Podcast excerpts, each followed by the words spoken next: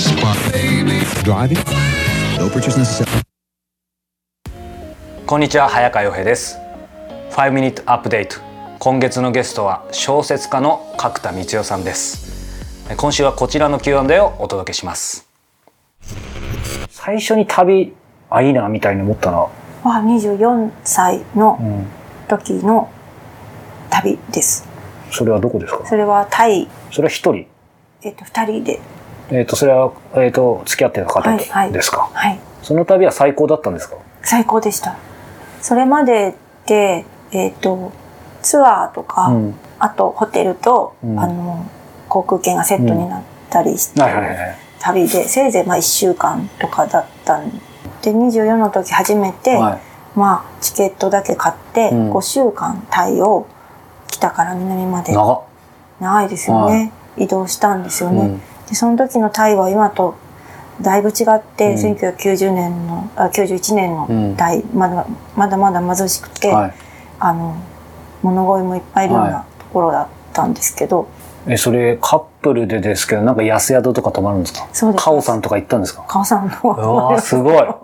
なんかその、まあ当然ね、こう、まあ好きな人と行くのももちろんいいと思いますし、でももうシンプルにやっぱり旅の魅力自体にそこで気づいたみたいそうでな感じ。すね。はい。そ24歳24ですね。意外とって言ったら怒られそうですけど、遅いです遅いね。んですよ、うん。うん、それまでは、だから今言ってたらそうか、ちょっとしたパッケージツアーとか。そうですね。うん。じゃあ積極的になんかすごい行きたいみたいなのあんまりなかった？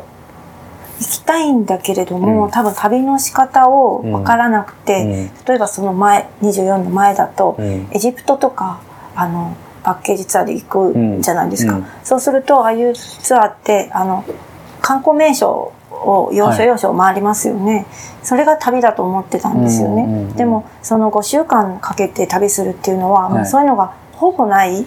ただ日常、非日常の中の日常を縫いつないでいくようなだから場所で、うん。えっとワットポーを見に来たとかじゃなくて、うん。うん。ワットポーに行くまでの道の日陰と日向の感じとか、犬が寝そべってる感じとか、あの吹く風とか、うん。そういうのがなんていうかぐわーっとなるわけで、うん。そういうことを多分24まで知らなかったんですよね。うん。旅というのはどこかに行って、はい。何かを見て、ああ、確かに。わーって言って帰ってくるものだと思っていて、うん。そうじゃない旅もあって、うん。えー、とただ何でもない道を歩くとか、うん。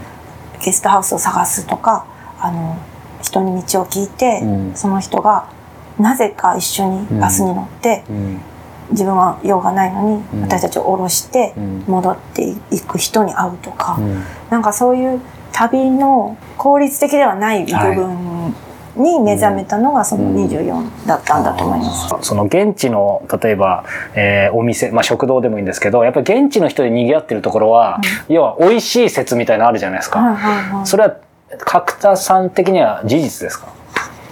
うん8割事実かな。あ、でも、うん。あ、6割事実。ああやっぱ落ちましたね。あとね、なぜそこが地元の人で混んでるかっていう理由が美味しいからだけじゃなくて、うんはい。例えば安いからっていうのもあるし、そうそうそう。量が多いからっていうのもあるし、香港とかで、あ、その話しましたっけ？いやいやじゃあ僕も香港。ああ言ってお先にどうぞ。いやいやいや、すっごい行列だから、あの、並んだら札幌一番とか、札幌一番、あの、朝ごはんのはいはい。トーストと札幌一番のセットが、それはすごいですね。札幌一番すごい高級なんですって、インスタントの中で。で、並ん、え、札幌一番に並んでたんだね。それはすごいですねな、なんですか？いや、僕は、あの、香港で、やっぱすごい並んでて。いや、そうしたら単純に、なんか、やっぱりその香辛料みたいな結構きついのあるじゃないですか、うんうんその地元の。はい。となんだろう、つまり欧米のお客さんも何人か入ってたんですよ。あ、だから大丈夫だろうなと、うんつまり本当にローカルだけだとちょっと危ない予感がしたので。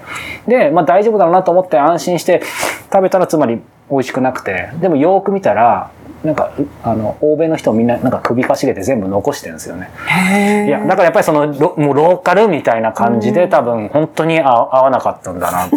そう。現地の人で賑わってる飲食店は美味しい説。えー共に香港での経験だけあって、えー季節して盛り上がってしまいましたが、皆さんの説はどうでしょうか？今回の Q&A で感じたのが旅行と旅の違い。効率的に送るのが旅行。好むと好まざると効率的でない部分を楽しみ受け入れるのが旅。え僕はそう考えています。そういう意味では今、えこの状況でも海外や遠方にわざわざ行かなくても旅はできる。そう思いました。とはいうもののやっぱり文字通り遠いところにも行きたいなと思う自分もいます。ちなみに今僕が一番行きたいのはエストニア、また行ける日が待ち遠しいです。